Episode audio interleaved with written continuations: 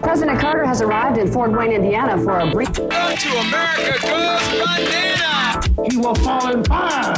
Because cable's now. I think cable history is exciting, and personally, I believe this is such a wonderful industry. Hello, and welcome to the second season of Stories from the Head End, the Cable Center's podcast series. I'm Diane Christman. This season, we're focusing on innovation in the cable industry. We visit with today's industry innovators and hear from others whose innovative ideas and actions helped establish its entrepreneurial foundation.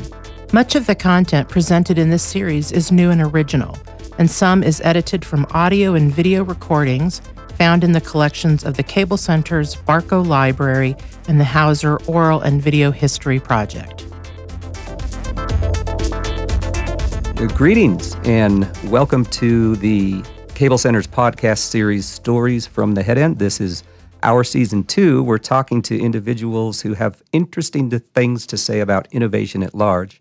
And in that, guys, really privileged to have today at the Cable Center studio, Ike Elliott, who is the Chief Strategy Officer for CableLabs. CableLabs, this is 2018, is officially 30 years old, celebrating the 30th anniversary, and time flies. But Ike, we look forward to talking to you about what's going on at CableLabs and also some of your thoughts about innovation, where it comes from and what it's all about. So greetings and welcome. I'm going to ask you to tell me, first of all, how your path intersected with that of CableLabs. How did you sort of find one another originally?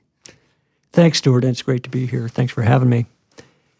You know, there was a period of time in my career where I ran a private consulting practice, a strategy consulting practice. I was between executive roles and ran this practice for about 5 years. And one of my clients was CableLabs during that time. And I worked with a number of the teams at CableLabs then, and eventually went back into the telecommunications world for another executive role that I took for a couple of years, and then was contacted by one of the folks I'd worked with over at CableLabs, and they asked me to come and interview for a strategy executive role at CableLabs, and I did, and I was just really intrigued by it, because prior to CableLabs, all of my career really had been in the competitive telecommunications industry, but not cable.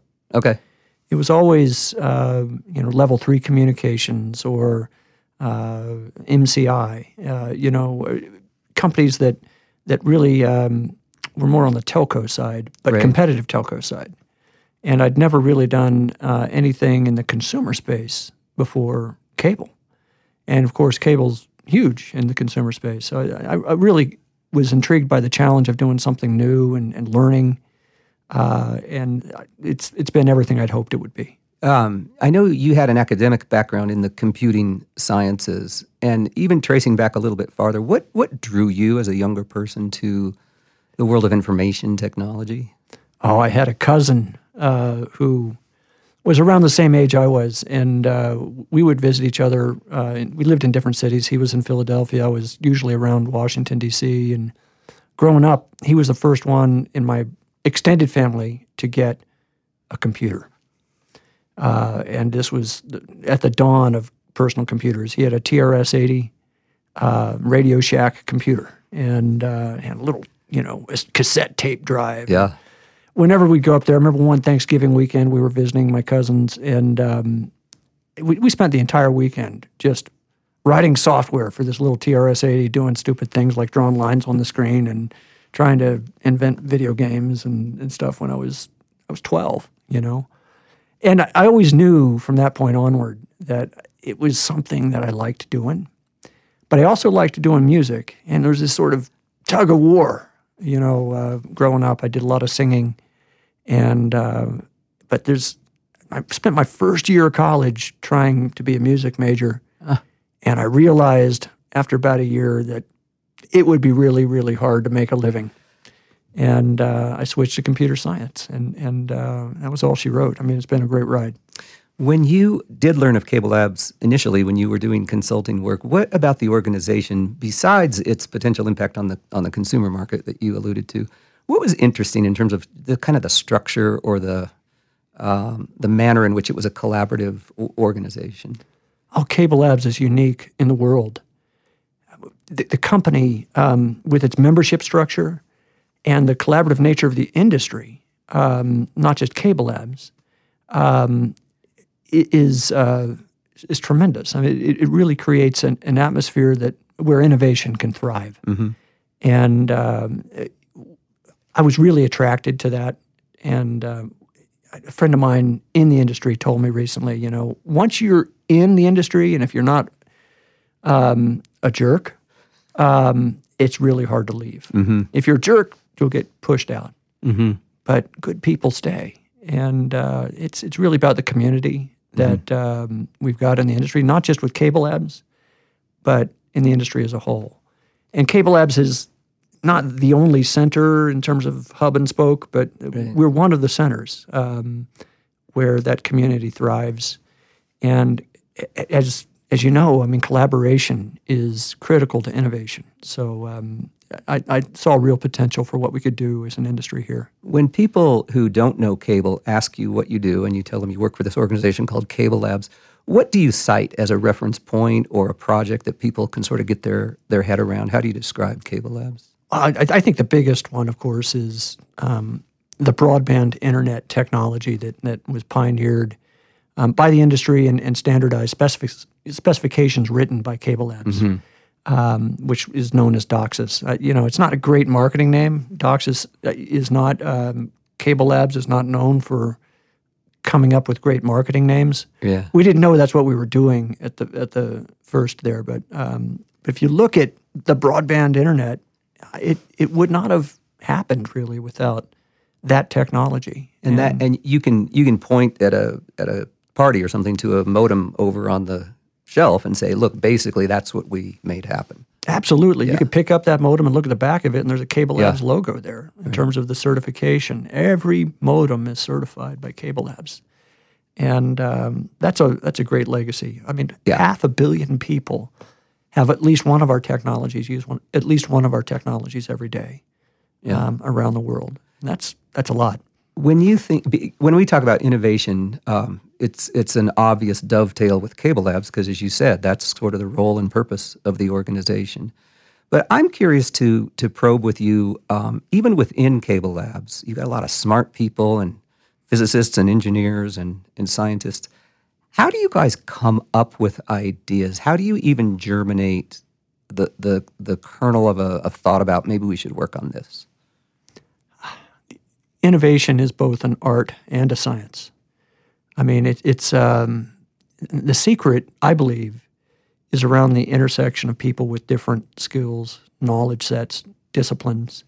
When they come together and solve a problem together, they're usually bringing different skills to a common problem, and it's through the collaboration mm-hmm. that they find a uniquely powerful solution. So it's not one individual isolated in an office theorizing about problems. Yeah, that's a big myth, actually. I mean, it does happen, but it's rare, actually. It's usually more like a team. You know, like I think Steve Jobs used to talk about the Beatles and how they were four people who were all immensely talented, but they collaborated and they overcame each other's worst tendencies and created something better together than they could ever have created on their own. And I think that same dynamic happens in good innovation teams.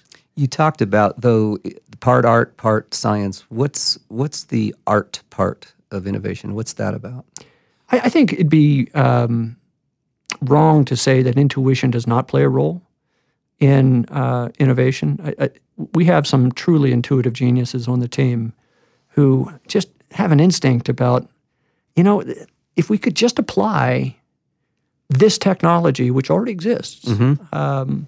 To a different kind of problem, then we would have something really remarkable. We could change a part of the industry that technology was not originally invented for. Right. And that kind of ability to synthesize ideas from multiple places and apply them in other ways, that's not just science. Mm-hmm. It requires a certain kind of mind to do that kind of work. I think the music analogies are sort of irresistible because I'm thinking about bringing in a string section to a hard rock song, for instance. In other words, that instrument was not necessarily intended to be used within a three-chord power progression, but it works.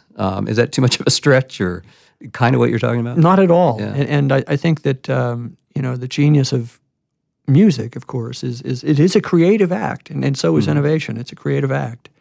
But it requires more than just the want to. It requires knowing how to. Yeah. And then often it thrives in a setting where there's more than one people who know how to do different things. You know, a great singer with a great keyboard player or a great drummer.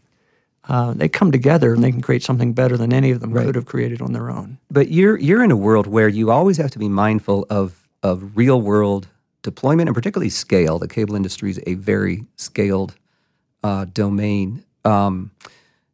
How do you bring into consideration the marketplace dimensions of innovation? Do you have times where you just say, look, this is really cool in the lab, guys, but it's not going to fly in the real world? Or what's your thinking process there? We do. Actually, we absolutely do that, where we say, this is a very cool idea, but we haven't found a good, reasonable hypothesis for how this technology can solve a real problem for a real customer in the real world. And we have a diverse team. You know, our team is not just scientists and engineers and software developers. We have folks on the team. We've intentionally hired them for this role. I mean, to be market analysts, technology strategists, business case developers, if you will, people with that kind of skill set. And they've got MBAs and a technology background so that they can do the translation between what the technologists are saying and what the market needs, and try to connect the dots. And that's what they're really trying to do every day, is connect the dots, and they're hoping to create a hypothesis that makes sense, but sometimes we don't find one. And we have to tell the whoever came up with the idea, we have to tell them, great try, let's come up with another. Well, one that you did bring to fruition, and there are a lot, but I'll just pull off the shelf some work you guys have done in proactive network maintenance. Yes. PNM, is that right? Yes, that's right. And, well, first of all, can you describe what that is and really why it matters? Well, proactive network maintenance, what it is, just to start with, is this ability to use advanced monitoring technology to really understand what's going on in the plant, in the cable plant. So you can precisely locate where a fault might be and give some data to a dispatcher, for example, to say, here's what's probably going wrong based upon the data we've been able to collect. And where, maybe? And where. Yeah. Yeah. Okay. And whether it is the sort of thing we need to send a truck for or not. Saving truck rolls and, or more precisely, pinpointing where you need to send the truck can save a ton of money. Yeah. The industry spends worldwide billions of dollars on maintaining the plant, of course. And so even a small fraction of a percent of, cost savings is material. Not to mention the impact on perception, the customer perceptions, and the customer experience. That's right. So how did that project then come up? You had an objective, I guess, or a goal, and you dispatched a team to go off and produce, or how does that work? Well, the history on this one is long. One of our top researchers is actually our first fellow at CableLabs, a guy named Alberto Campos. I think was one of the primary drivers originally for this idea. He was not the only one. There's other folks in the history of CableLabs who've been driving this idea. But Alberto knew in his gut. He's one of these instinctive innovators that we've got. He knew that we could do a better job of knowing what's going on in the plant and use technologies to pinpoint where there may be an issue. And he was really a prime driver of casting that vision. We've had other people throughout the history of CableLabs. Now the project is led by a guy named Jason Roop, who also didn't come from the cable industry, came from the telco industry, but has really done a remarkable job in evangelizing the technology and seeing it being adopted more widely and having a really beneficial effect for the industry. And Ike, what is the real world presence now of the PNM technologies you've brought to bear? Is it fairly widely adopted? Yes, more and more so every day. But, it really started, just to name one name, the primary adopter initially was Comcast, one of our larger members, of course. And it really helps to have champions among our members for the technology, too. And Larry Walcott at Comcast is one of the major champions for this technology around the industry and at Comcast. And he's done a tremendous job of not only adopting it, but also being a co-inventor of the technology and a co-author of the vision with CableLabs. And that's often the way it works. It's not just somebody at CableLabs comes up with it and the industry takes it. It's much more collaborative than that. It's that word has come up a couple of times already, collaboration. Is it partly because the cable industry has a somewhat unique business circumstance where you have companies that aren't in each other's territories and in each other's hair, so to speak? Does that contribute at all to the sense of camaraderie or cooperation? Well, I think it would have to. The CableLabs entity, I think, has benefited from the fact that our members are willing to collaborate because they're in most markets not direct competitors of each other, but united in competing with other competitors like the telcos, for example. As we've expanded globally. And as the industry has extended into other markets, the places where they're competing it's starting to grow. And so we have to be mindful of that. But for the most part, our industry is still very, very collaborative. How are we doing as an industry in this competitive marketplace versus other providers of video, data, connectivity? Do you see room for improvement in the cable offering? And how far have we come from where we were 9 years ago when you joined CableLabs, for instance? Well, we've come a long way. I mean, just looking at the industry and looking at CableLabs 10 years ago versus now, it's a pretty amazing difference. And I think that if we fast forward another 10 years, the same will be true. But we're in a world where...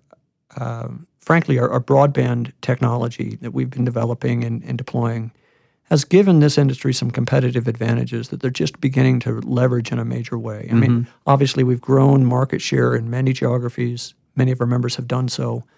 But what's really remarkable is the fact that the investments our members have made, MSOs have made, in their plant in terms of extending this hybrid fiber coax infrastructure to pass many, many households in the United States, on the order of 90% of households. And the ability for successive generations of technology that connect to either end of the wire to improve the service that end users are getting, it means that we have a much more direct path to providing very broad coverage of better and better service. I mean, if you look today, the industry covers on the order of 70% of the United States in terms of with gigabit service. And we're the first and only industry to do that. A number of other companies have gotten a lot of credit for sort of pioneering the idea of gigabit service years ago, but we're the ones who actually made it available to everyone. And, it's going to end up being substantially all of the U.S. cable footprint will have access to gigabit service because of the technologies they can connect to either end of the wires that are already there.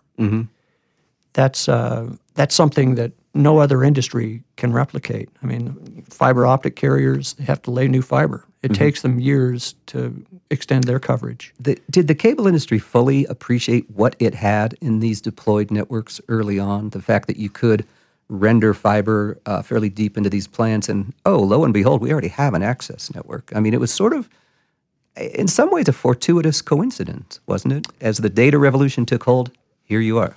I wasn't around when it was actually happening, so I'm not sure what was really in the minds of those folks. In the 1950s, for example, when they were deploying just these hybrid fiber, they weren't. It wasn't hybrid fiber coax; it was just coax. All coax. Then, but I do know that when we were at CableLabs developing that first hybrid fiber coax architectural concept in the late 80s, early 90s, we weren't the only ones thinking of it. Okay. But the potential of the network to be used not just for video distribution and to be used in two-way communications and digital communications, it was already on the minds of some of the bigger minds that were in the industry at the time. They could see potential down the road. That's right. Yeah. So around that time of the founding of CableLabs 30 years ago, there were people who were already beginning to see that there was a potential for a lot more than the business they were already in and enjoying the growth of. You know, the video business has been great for the cable industry, but it's the data business really that has created many new opportunities now. Yeah, and you know, you talked about innovation on either end of the pipe. Can you give us any sort of sneak preview about some kind of cool or promising areas you are exploring now at CableLabs? Sure. What's not widely known is that we have just a fantastic optical research team. Okay. So fiber optics is a major research area. That's one of the things that maybe wasn't as true 10 years ago. We did have folks who knew about fiber optics then, but now we've got a much bigger team.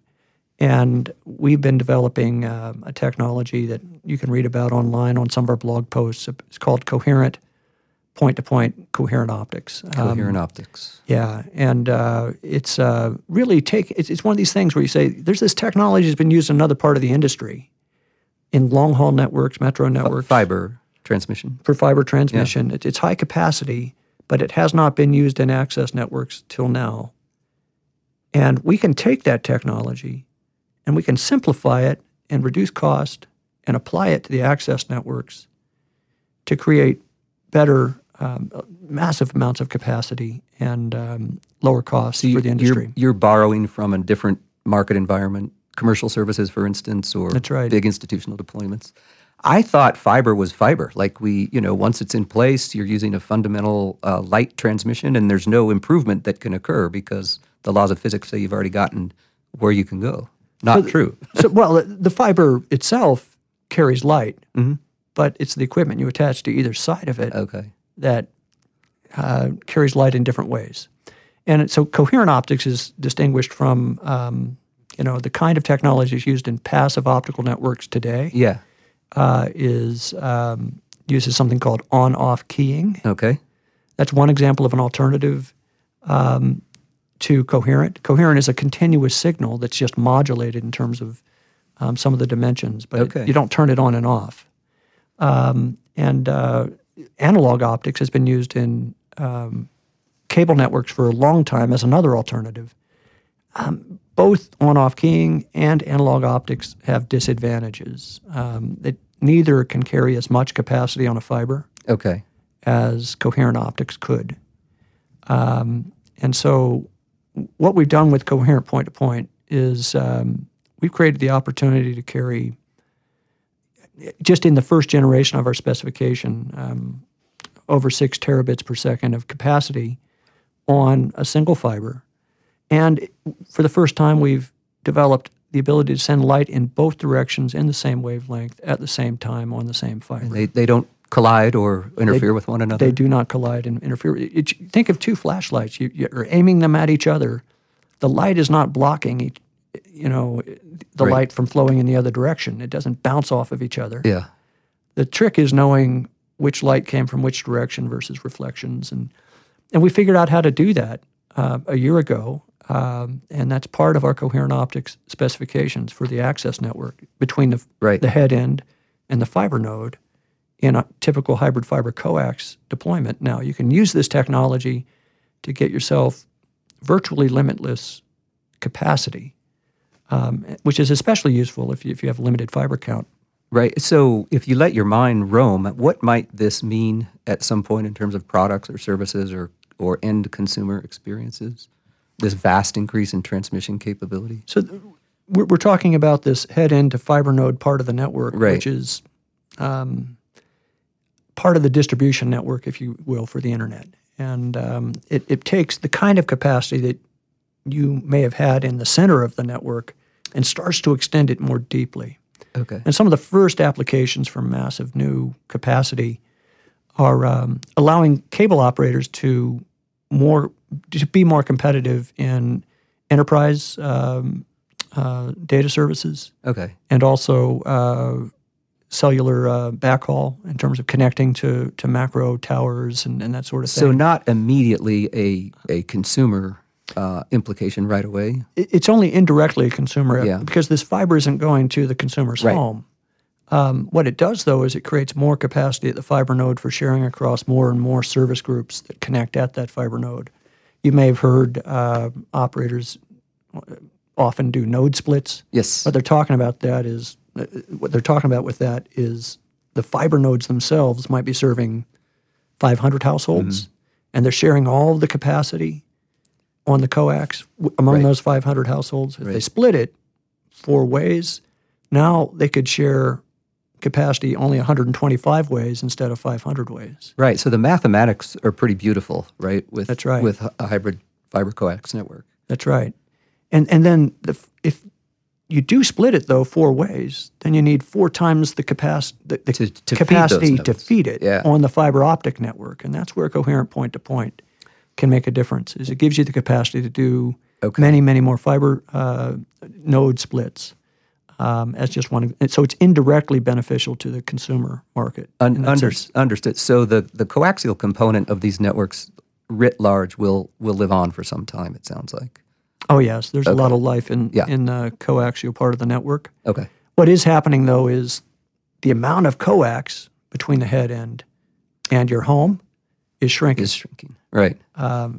Today it's usually more than 80% fiber. And that'll grow to more than 90% fiber and 95% fiber. And, there's some operators who've come out with, public plans where they say, we're going to have an all-passive network. We'll have fiber all the way to the last active. We won't have any amplifiers on the coax. Okay. And that's probably on the order of within about 800 feet of the home. Right. So, that's... If the head end is 20 kilometers away, and you've only got 800 feet, that's a mostly fiber network. But what's economically one of the joys of that is that you've been able to do it incrementally, right? That's right. You didn't have to lay the fiber all the way to the reception point. That's right. Right away. And as we all know, the laying of the fiber optic cable, either burying it underground or putting it on poles, is a fairly expensive proposition, especially that last few hundred feet to get mm-hmm. to the home. And so if you can leverage the cable you've already got in the ground or in the air, and but send much higher speed signals over that to provide not just 1 gigabit service, but 2 gigabit, 5 gigabit, 10 gigabit service, you will be able to do that on a coaxial network. Right. That's fed with fiber. Deeper and deeper with fiber. Deeper and deeper. Ed, there's also innovation going on internally in your organization under Phil McKinney's leadership. You've created a couple of sub-entities, hoping you can take just a bit of time to explain them. One is called Curio. That's right. And the other is called UpRamp. So whichever you want to dive into first.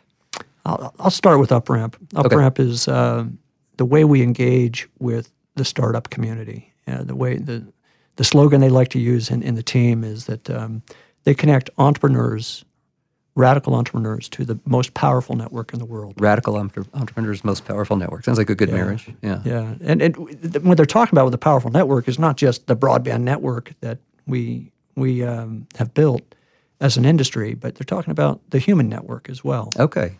So it's a kind of a double entendre. I like it.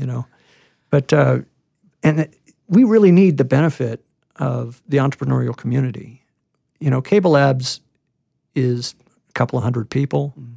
We're not going to invent everything. We are going to invent a few things, and we've got a few areas of specialization. We do fiber optics, we do hybrid fiber coax, we do wireless network technology. But we can't invent everything. So we intentionally engage with the startup world through our UpRamp team, and they do a fantastic job of recruiting and scouting and trying to find those startups that can adapt what they've built to our industry. Sort of like what you were talking about earlier. Yeah. This coalescing of sometimes technologies that weren't originally intended for application and cable in some cases. That's exactly right. Can you name a company or two that would be emblematic of an UpRamp success story or someone who's participated in the program? Sure. We've had a number of them over the years. We do two primary things with UpRamp. One of them is we run an accelerator, which we call the UpRamp Fiterator. And the other thing we do is we do showcase opportunities where we give people startups opportunities to talk to our industry. And over the years, we've had just hundreds of companies come through showcase opportunities. But we've only been doing the accelerator for about 3 years. And okay. 10 companies have come through the program. Edgewater Wireless is one of them. They do. Yep. They continue to work with us even after being in the program and trying to bring some of their innovative ideas and help us develop some innovation ideas for the industry. Okay. There's another one, Velocidata, who has an internet appliance, a network appliance, if you will, that can do line speed analysis of stuff that's going across the line without slowing the traffic down. Okay. Through use of GPU acceleration. TEL2 does very deep caching of video content so that you could more efficiently deliver it to end users. There's 10 companies like that have already come through the program, and they're really doing great work. And I had a chance to talk with Scott Brown, who works for you at UpRamp, and he said, one of the problems companies face in their life cycle, it's not always getting early stage seed money to start developing a project, but sometimes there's this middle ground that's difficult when you're waiting for orders to come in. You're looking maybe for a second stage kind of financing. If I understand correctly, Ike, Accelerator or Fiterator, it really compresses the time that you might require to go to market. Is that one way to look at it? That's exactly right. That's the goal of the program. Okay. Is the slogan there is deals, not demo days. Deals, not demo days. All right. So our Fiterator, a lot of accelerators, at the end of the program, you have a demo day and people drink a lot of beer and congratulate, high-five each other, and you're done. But is the company really better off for having been through the accelerator? Right. The only real measure of that is whether you were able to do more deals. Okay. And our accelerator is intended to make all the right introductions and help people really understand how they can solve a real problem for our industry. So it's a win-win. And by the end of the program, every company in the program has deals that they couldn't have had otherwise. They've got a huge beachhead. Benefit. They've got a beachhead in the industry. They've got relationships they can build on. They've got success stories that they can tell to other companies in the industry to grow their business. If any of our listeners are interested, how does one participate or put yourself up for consideration? It's all on upramp.com. All right, there we go. So there's ways to apply for the Fiterator, and there's ways to apply for the showcase opportunities. And then Curio, Ike, what's the mission in life for Curio? So Curio is our for-profit subsidiary that is focused on creating services for not just the cable industry, but for others in the ecosystem to the benefit of our industry. There's three primary lines of business in Curio. One of them is testing. It grew out of our ability to do certification testing for cable modems and other customer premise equipment devices. Okay. But we've extended that testing capability and the fantastic capability to test DOCSIS equipment and related equipment, Wi-Fi equipment. Mm-hmm. And we've extended that and offered that as a service, not just to our members and their vendors, but anybody else who wants to buy it. Okay. And similarly, we have a digital security certificate business. We've been putting these certificates in DOCSIS cable modems for over a decade, and we're selling digital security certificates to other industries now, including the IoT industry, the energy industry. They're buying digital security certificates from us now. And the third line of business is online services, where we take data sets that our members have, and we create value-added services out of those data sets. A big example is our Go to Broadband service, where we have the address databases of where each of our members has service coverage. Okay. And and people can do lookups on the internet through Google or whatever, and find out for a given address who their provider is, who their cable provider is. Okay. And we're kind of behind the scenes mm-hmm. because it's affiliates who are actually answering those queries, mm-hmm. but we're the database behind the affiliates. And so that's a service we provide for the industry. You have the word strategy prominent in your title. How do you organize your world and your life to take advantage or to create opportunities to think about strategy? Because it's really easy for people, all walks of life, to get enmeshed in the day-to-day. So how do you approach, maybe stepping back a little bit and thinking about what's ahead? I do two things that help me that I'll highlight. It's really hard for people to find space where they can sort of create flow is what they call it. This ability to think over an extended period of time. You need right. that as a strategy. And so I intentionally block out 2 hours of my calendar every day. Every day? Every day. And I say, don't schedule anything on that. If something really important comes up, I'll step on that time. But for most days, I'll get a 2 hour block okay. where I get to think and write and read and consider options. And you need that if you're going to be a strategist. You need to be able to focus. And it's not just time on your own as well. You might use that time to bounce ideas off of somebody you trust in the service of thinking and innovation. Right. I do a lot of, during my 2 hour blocks, I do a lot of walking around the building and stopping in on, some of our top researchers and saying, what if we thought about this problem differently? Mm-hmm.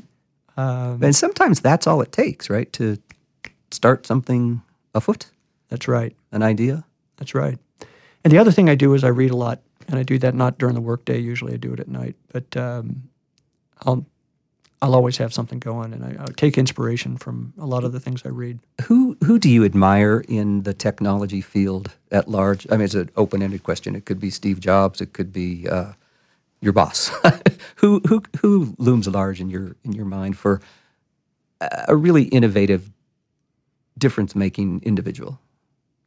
Oh, my heroes are not the typical, sort of media heroes that like right. Steve Jobs and Elon Musk. I mean, those gentlemen did amazing things, don't get me wrong.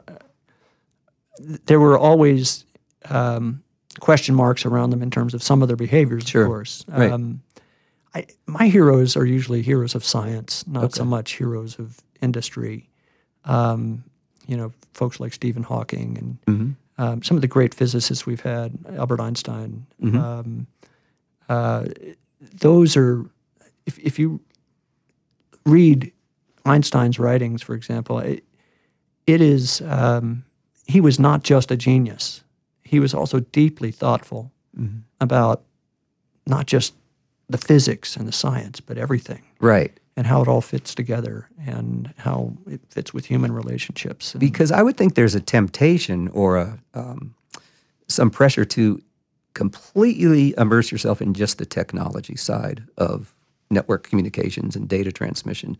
But I think what you're saying is it's a really more holistic approach to thinking about the world and to thinking about problems.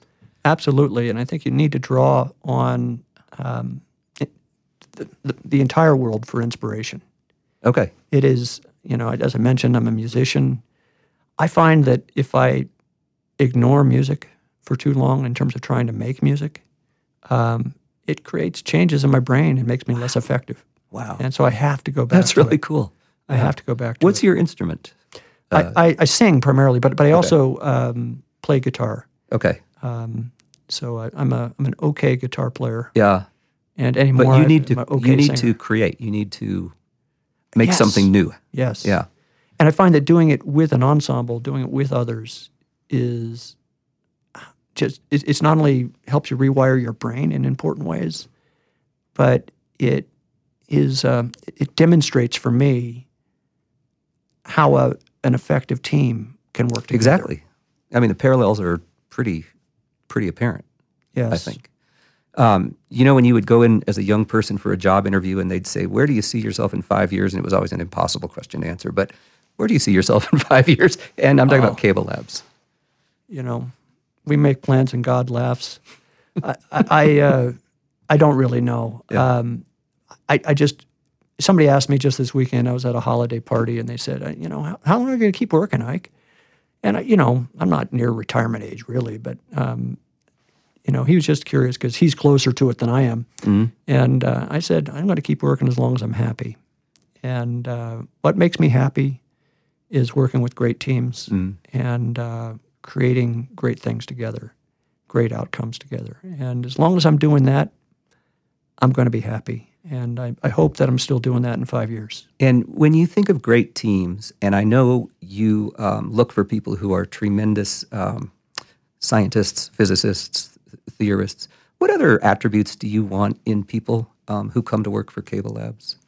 There's a book that I've read a number of years ago that I really like on this, and I think he frames it very simply. It's a Patrick Lencioni book called The Ideal Team Player, and I highly recommend it. But he talks about three attributes. You've got to be hungry, you've got to be humble, and you've got to be smart. And when he talks about hungry, that's pretty self-evident what that is. That's, you know, we don't want any slackers on the team. Ambitious, demanding. You got to be a hard worker. That's what hungry means. But humble is not what many people take it to mean. It's not about thinking less of yourself. Okay. It's about thinking of yourself less. Okay. It's about thinking of the needs of others and putting their needs ahead of you and being aware of what their needs are. And that kind of leads to the third one, which is smart. Mm-hmm. They're not talking about wicked high IQs. They're talking about EQ, or social skills, smart around your social skills. Those are the three things that make up an ideal team player. And we recruit for those in addition to folks who are really smart in their field, in their discipline. But you've brought into CableLabs, I think you alluded to a couple of people who are not cable people, right? People who are not in the cable community before they joined CableLabs. Oh, sure. I mean, Scott Brown, who you mentioned earlier, who leads the UpRamp team, he was not a cable person before he came to us. He was a serial entrepreneur. He's founded or been on the founding team of 8 startups. So he's been there. He's been in that world. That's right. Yeah. But none of those startups were in the cable industry. Okay. And is that okay? I mean, it's apparently, you know, it used to be that this industry tended decades ago to hire from within, it seemed like. It's not only okay, I think it's required that we look outside to hire talent, because we risk creating an echo chamber in the industry if we only listen to and hire people who have experience in the industry. Then it's really hard for new ideas to take root. Okay.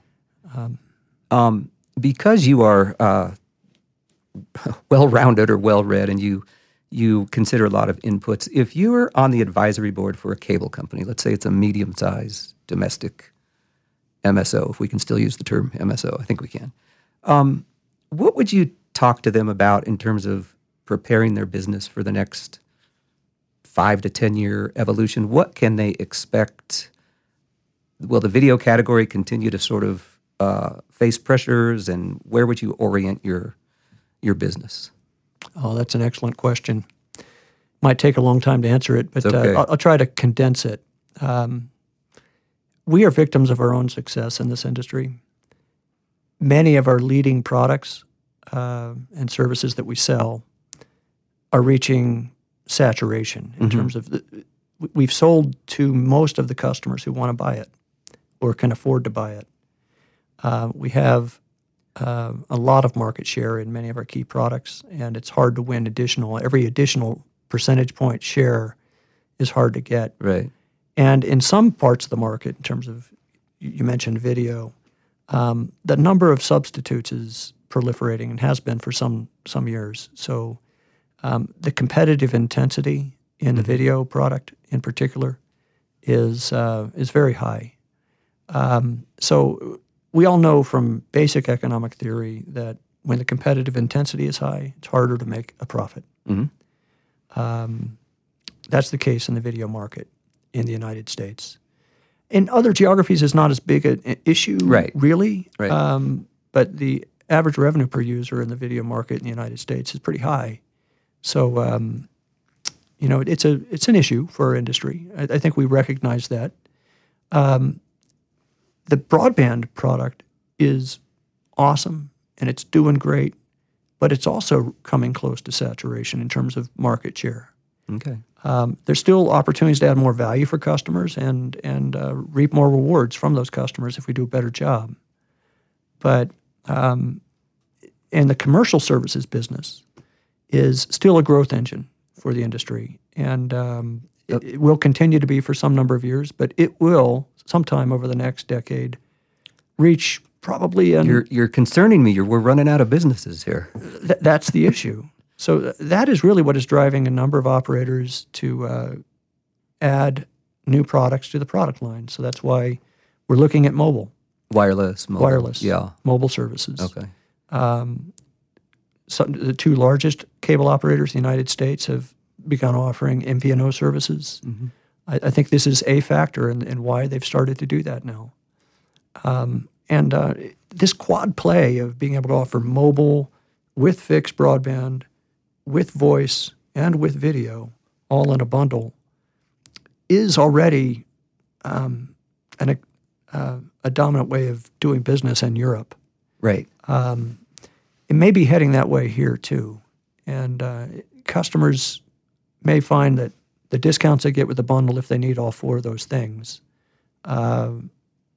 make it preferable to go with a quad play operator. Okay. So that's something you got to pay attention to.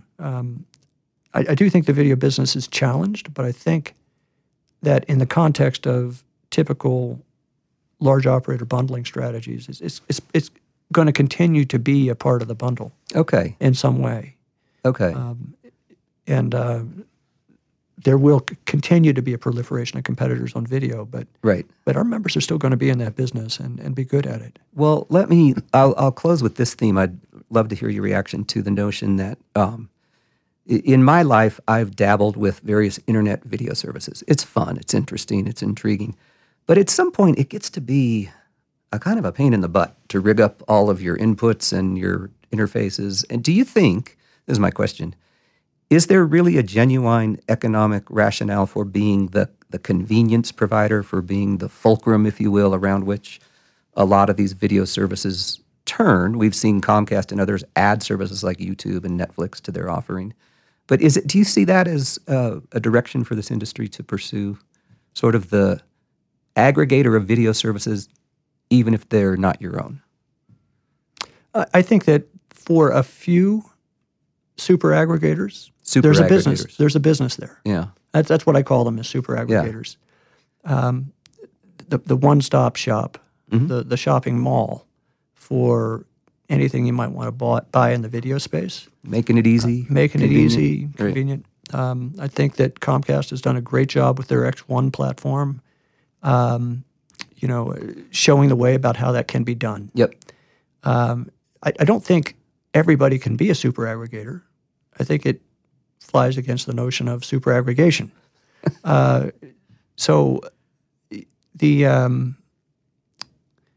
think we're going to see a small number of super aggregators that compete in that space. Okay. There's a limit to who can do it well. That's right. And at scale. That's right. This has been a remarkable conversation, Ike. I totally appreciate you stopping in the studio to not only tell us what's up at CableLabs, but to offer some tantalizing visions of where we're going as an industry. So appreciate it. And I will say, for the Cable Center's podcast series, Stories from the Head End, see you next time.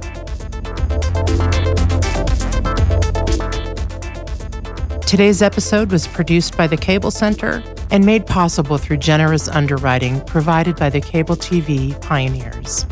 The supervising producer for this series is Lila Kakoris. We hope you'll join us again soon. Until then, this is Diane Crispin for the Cable Center, the nonprofit organization that tells the story of the American cable industry and connects people and ideas globally to advance innovation. Thank you for listening.